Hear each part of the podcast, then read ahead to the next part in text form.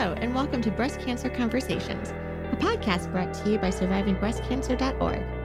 I am Laura Carfang, breast cancer survivor and founder of SurvivingBreastCancer.org, a nonprofit organization providing community, education, and resources to empower those diagnosed with breast cancer and their caregivers from day one and beyond. It's so great to be with all of you today. For those of you joining us for the first time, welcome. Be sure to subscribe to our podcast on iTunes, Spotify, or wherever you download your content. And please be sure to follow us on social media at Breast Cancer Conversations. For those of you who tune in each week, it's great to have you back. This episode is going to be a little bit different. In today's episode, I am going to share with you the results from our Breast Cancer Meets COVID 19 survey that we sent out to our survivingbreastcancer.org community members and even from there, our members shared with their networks, and we had an overwhelming response. We really wanted to understand how you guys are feeling, how not only is breast cancer impacting you, but in light of COVID 19, what are some of the concerns, questions, and navigational strategies you guys are embarking upon as we face this world health pandemic of COVID 19. So, first and foremost, thank you all for those of you who have sub- submitted your responses to us. We worked tirelessly all last week to organize the data, and we called upon some of our interns and volunteers to help as well because the response was so overwhelming in a positive way. And then last week, we had the opportunity to present the information to over 60 plus oncologists in the Boston area. So, this opportunity was really wonderful. It gave us an opportunity to share your personal experiences with the medical professionals and really start to open up that dialogue. So, without further ado, welcome to the conversation.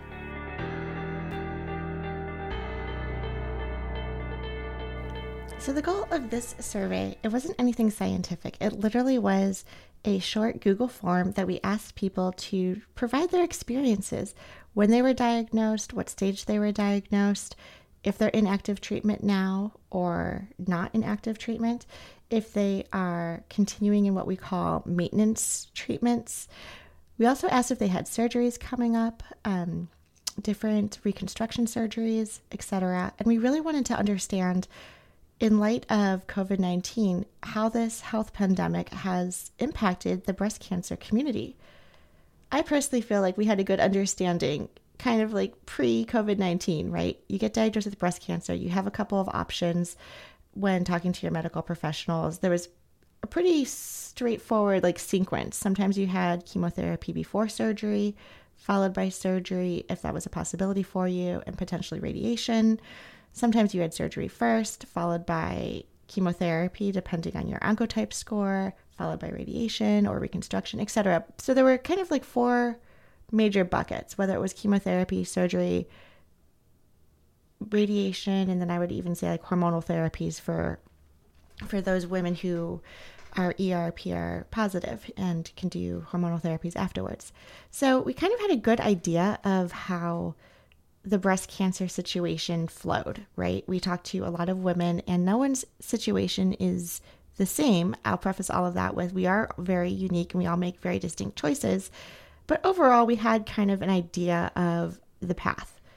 Then all of a sudden, COVID 19 happened, and I feel like the breast cancer community has been thrown again another huge curveball. As if breast cancer wasn't like crazy enough, we now are dealing with COVID 19.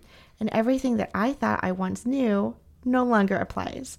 I'm talking to women, excuse me, I'm talking to women who are now being diagnosed with breast cancer, and because they can't necessarily get into hospital for immediate surgery, they're actually being prescribed hormonal therapies as a type of neoadjuvant treatment. So, again, treatment that takes place before surgery. And so, I've never heard of this before. Maybe this has been happening, so correct me if I'm wrong.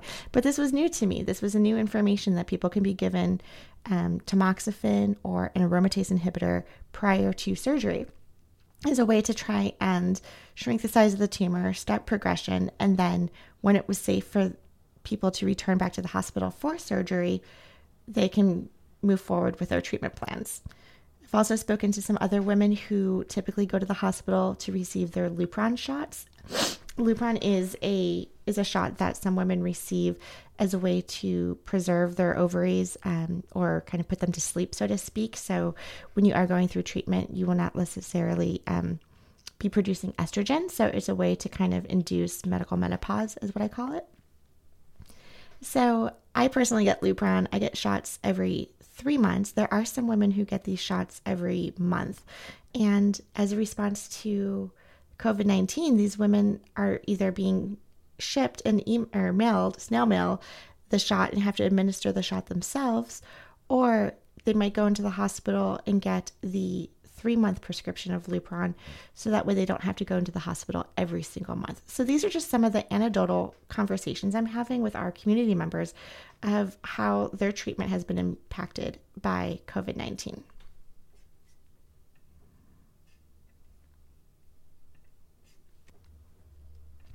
So, looking at our data, I want to kind of paint the picture a little bit of who our community members are, who our listeners are on our podcast, who our subscribers are on our mailing list. And when talking to the medical professionals, I think it's very easy for us to fall under the bucket of we are the patient. We are the ones being diagnosed with breast cancer. We're the patient and we're here to be treated. But I don't want to lose sight of the fact of all of the identities and uh, hats that we wear, right? We are moms, we are teachers, wives. Some of us are students. We are CEOs and VPs of, amaz- of amazing firms. We are sisters and aunts and friends and musicians, yogis and runners and triathletes. You know, we have all of these wonderful traits and identity that we associate with. So depending on who I'm speaking with, I will use the term patient once in a while because if we are talking to medical professionals, that tends to be very inclusive of who we're talking about, the patient, and that is us. But that is also to say that we are not a statistic, we are not a number, we are human, and there are faces and personalities and smiles behind the microphone, right? There's this is our voice, and this is what we really want to communicate across. So it's important for me to understand how you guys are all feeling, right? This is our community. And then, you know, record scratched, line in the sand, COVID 19 happens. So I want to go back to framing the situation back in February. And I'm going to turn to some of our friends who I know are listening. I was capturing some quotes from social media and from some of the emails that I was receiving.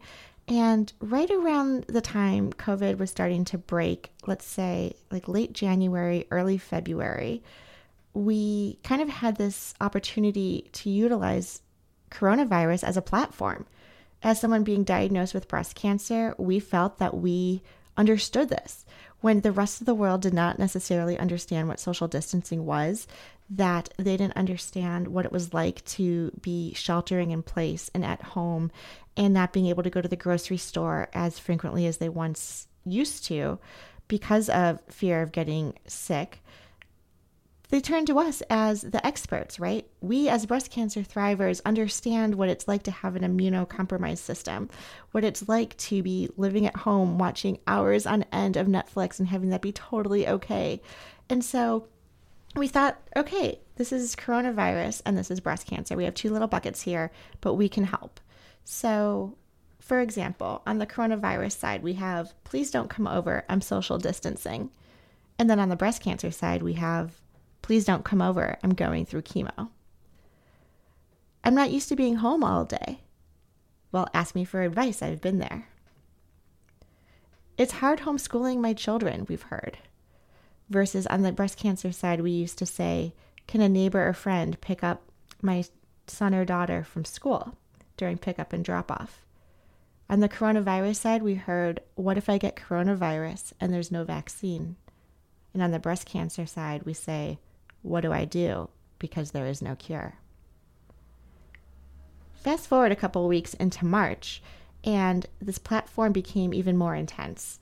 It was no longer the platform between coronavirus and breast cancer, but it really became this is my experience with breast cancer before coronavirus, and now this is my experience with breast cancer during coronavirus.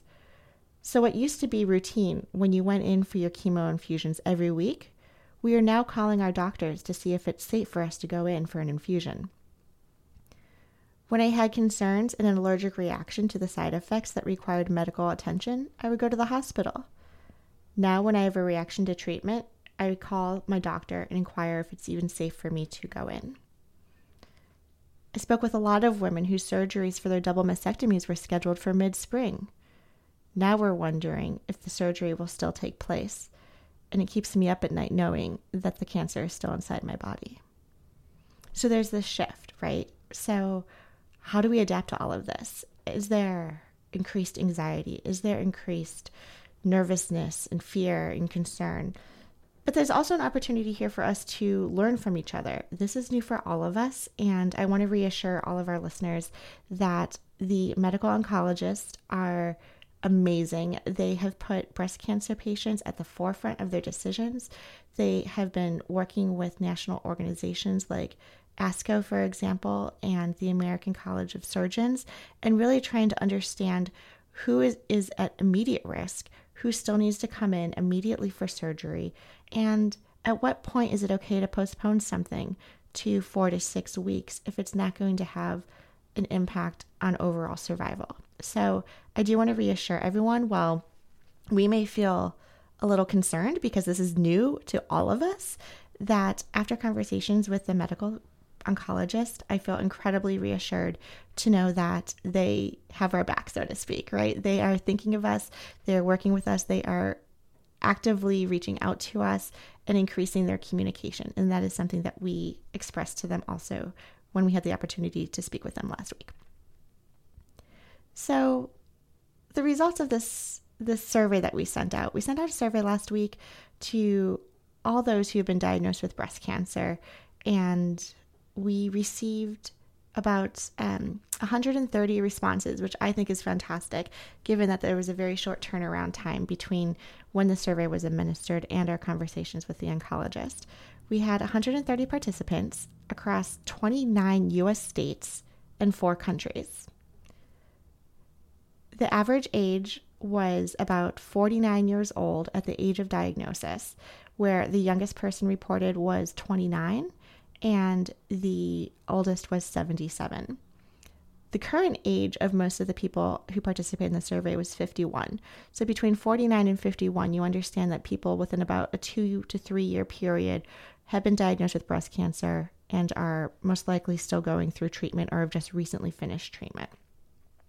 Of those diagnosed, 15.9% have had a ge- have had a genetic predisposition, which I found fascinating because we always talk about um, genetics and being genetically tested for BRCA1, BRCA2, any of the CHEK2 genes, ATM. And we say that, well, it's hereditary is only about 10%, maybe upwards of 15% that the breast cancer is genetically related. That leaves a huge percentage to be other causes, environmental causes, unknown causes, etc. So when I saw the statistic that of our respondents, we had 15% with a genetic predisposition, that really supports the literature in saying that of our 130 participants, yes, 15% of them did have genetic testing done and tested positive for breast cancer.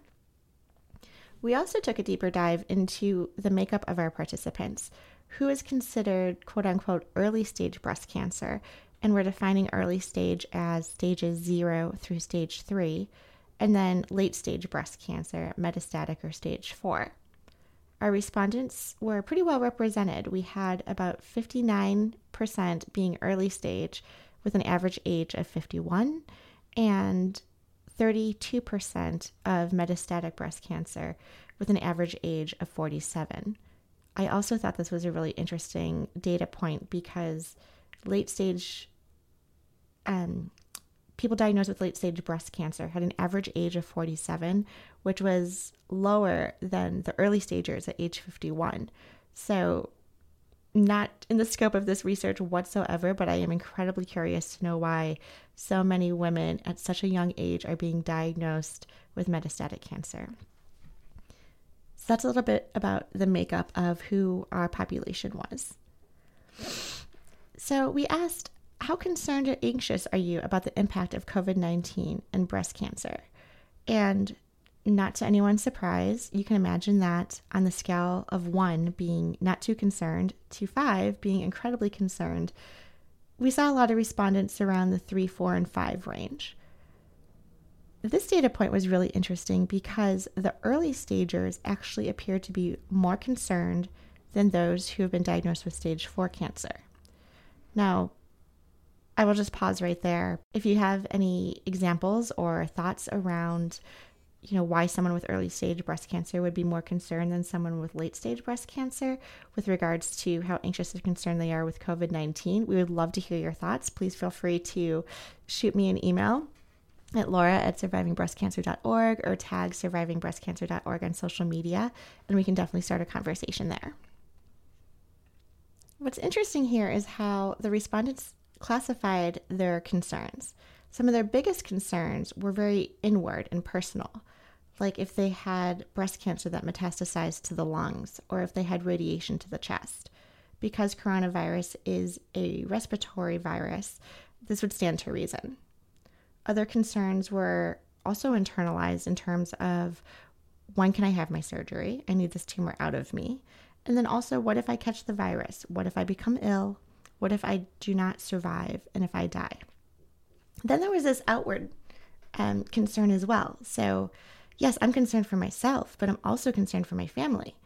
My husband is a first responder, and I'm afraid for us as a family. I'm worried about my children and the fact that I have to homeschool them are they going to be able to get the same education they would have if they were in school? What about their socialization? And I'm also worried about my kids getting it. Plus, other concerns I have are the aftermath. So I love this dichotomy between personal concerns and then external pers- um, concerns as well. So I really wanted to point that out that it's not just about me, myself, and I with breast cancer, but how this entire COVID 19 is impacting us as a family unit and as a society. We asked how the impact of COVID 19 played out in the treatment setting. The respondents were across the board. So we asked about the delay of surgery, we asked about if there was a delay or postponement of chemotherapy, a postponement of just annual mammograms. We advocate all the time do not miss your annual mammogram, and now that is being postponed as well a large percentage of women actually switch to telehealth for their routine care. So these would be virtual, um, either video conferencing or phone calls that you would have with your medical providers. Some women also reported that there was no impact, and this could be because of the timing in which we were administering the survey. They could be in between treatments and won't be impacted because their appointment isn't for another month out, etc. The biggest impact that was reported was that there were no visitors that people can bring with them to meet with their oncologist. How important is it that we tell people all the time, please bring someone with you, please bring a caregiver or a friend or a parent or a sibling to listen to all of the information that's being thrown your way when you're newly diagnosed or changing treatment plans. And now, because of COVID 19, we're no longer able to bring visitors with us to these appointments. This is a huge shift. We also are no longer able to bring visitors with us to the infusion center. So, this has had a big impact in terms of the work that we're doing at survivingbreastcancer.org because we are trying to celebrate and be there virtually with women who are going in for their very first chemotherapy, which we know can be a little daunting. And then we also want to be there to celebrate people when they finish their last chemotherapy. And so now that we can't have visitors, we're trying to think of creative ways to support the community. There's also been a delay of scans, and this has caused some anxiety as well. I know a lot of us always ask, scan me, scan me. I just want to know if um, there has been progression or not. I just need to know. And now we have to wait. Sometimes, in certain situations, chemotherapy was moved to a different facility. And so maybe you're not getting your routine treatment at your your standard and local hospital, but you may have to commute a little bit farther to go to a facility that has less COVID cases. Some people are also unsure when they're going to meet with their doctor next. And so we can really start to see some of the impact that COVID 19 is having specifically with our breast cancer community. There are a variety of coping strategies, and these aren't very different than what you would expect with just a regular breast cancer diagnosis. Respondents reported staying closer in contact with family and friends, community, faith, and religion were very important. They still engaged in various hobbies, excuse me, including physical activity, reading more, and watching movies. And then some of the other activities that I really enjoyed reading about were people participating in gardening activities, spending time and walking their dogs. I hear a lot that with being um, residing at home more often, all of our pets are getting so much more attention than they ever could have dreamed possible. So that's always a good thing. We're getting organized. So we're keeping our minds busy. We're cleaning and reorganizing. We're spending time with our kids and trying to take on that teacher role and teach them. And then also, I want to acknowledge that it is difficult to cope and that it is difficult. There isn't an answer, and we can be very busy with all of these tasks to try and keep our mind occupied. But at the end of the day, I do want to acknowledge that coping is hard and it's a challenge. And you have a whole community of us here for you to talk, to write emails to you, to journal, and to share and express. And we're here to listen. When we asked everyone on a scale from one to five, how's your communication been with your oncology team? One being very little communication and poor contact, to five being great communication and good contact. And I have to say that this was a five star rating for all of our medical oncology teams. We received a large number of large number of responses in the three, four, and five category saying that our medical oncologists are continuing to communicate and are being transparent with the information that they have and know at the time to share with us. This is a very strong point that I did share with the medical oncologist, saying that communication, over communication, is such a good thing because we just want to know. Even if there's nothing to know, we just want to know and be in contact, whether that is sharing um, an email every week with just updates, sending a text message, or calling. And these don't have to be lengthy conversations either, but we do know that we want to be checked in on, and we communicated that to the doctors. I think one of the hardest parts for us as breast cancer, as a breast cancer community dealing with COVID 19, is that when we read all of the guidelines about how we're supposed to manage um, at this time, right? We say stay at home. We hear that we need to be extra vigilant. We have to wash our hands. We have to practice good social distancing, follow the CDC guidelines to wear a mask, etc. But at the same time, this is what everyone else in the world is being told also. So, as someone diagnosed with breast cancer, are we different? Do we need a different messaging? And I think this is really where that friction starts to show up a little bit, right? Like, okay, when I had breast cancer, yes, I was told to stay home, and I was told because of my immunocompromised system, there are certain things I shouldn't do. There were certain foods I should avoid, like sushi, for example. There was like a prescription that we followed and we did it to a T because we were so concerned and did not want to get sick or risk complicating any of the treatments that we were on. But now we're getting told the exact same information as the rest of the world. And so I I understand that there's this, okay, but what about me? How does COVID 19 impact me specifically and my particular diagnosis? And that is something I really wanted to communicate as well that there is this odd dichotomy between what we're experiencing and what we're going through. I would say the major themes that came from this the survey is that we do have concerns about uncertainty. There's anxiety and fear, and then we're also getting conflicted information. At the end of the day, we want to listen to our medical professionals and our care team, and that's who we trust. And then we turn to social media sometimes, which can be a little misleading. And so I just want to encourage everyone to really talk to their doctors, they are open to hearing from us, and that's who we should be relying upon. The major feedback that we gave to the medical oncologist is that we want proactive communication and regular communication. That was one of the major findings from this research. We want to be updated with all of the information. More info is good. Tell us about how we can deal with COVID 19 and address strategies for someone in the family if they get the virus. What should we do? We would love and welcome personal emails and text messages as well as more information on mental health. So, this is where we left it with a list and an ask of what we're looking for. I look forward to following up with you in the coming weeks on the outcome of these conversations. And I thank all of you for participating because it does make a difference. We are here to advocate and be your voice. So until next time, I wish you all a lovely Monday. Have a wonderful week ahead. And thank you for listening. Thank you all for tuning in and listening to today's episode. We release episodes each week, typically on Mondays. If you have a topic idea or would like to be a guest on our show, please contact me at laura at survivingbreastcancer.org. We love hearing from you. Please remember that the content here should not be taken as medical advice. The content here is for informational purposes only, and because each person is so unique, please consult your healthcare professional for any medical questions. Views and opinions expressed in our podcast and website are our own and do not represent that of our workplaces.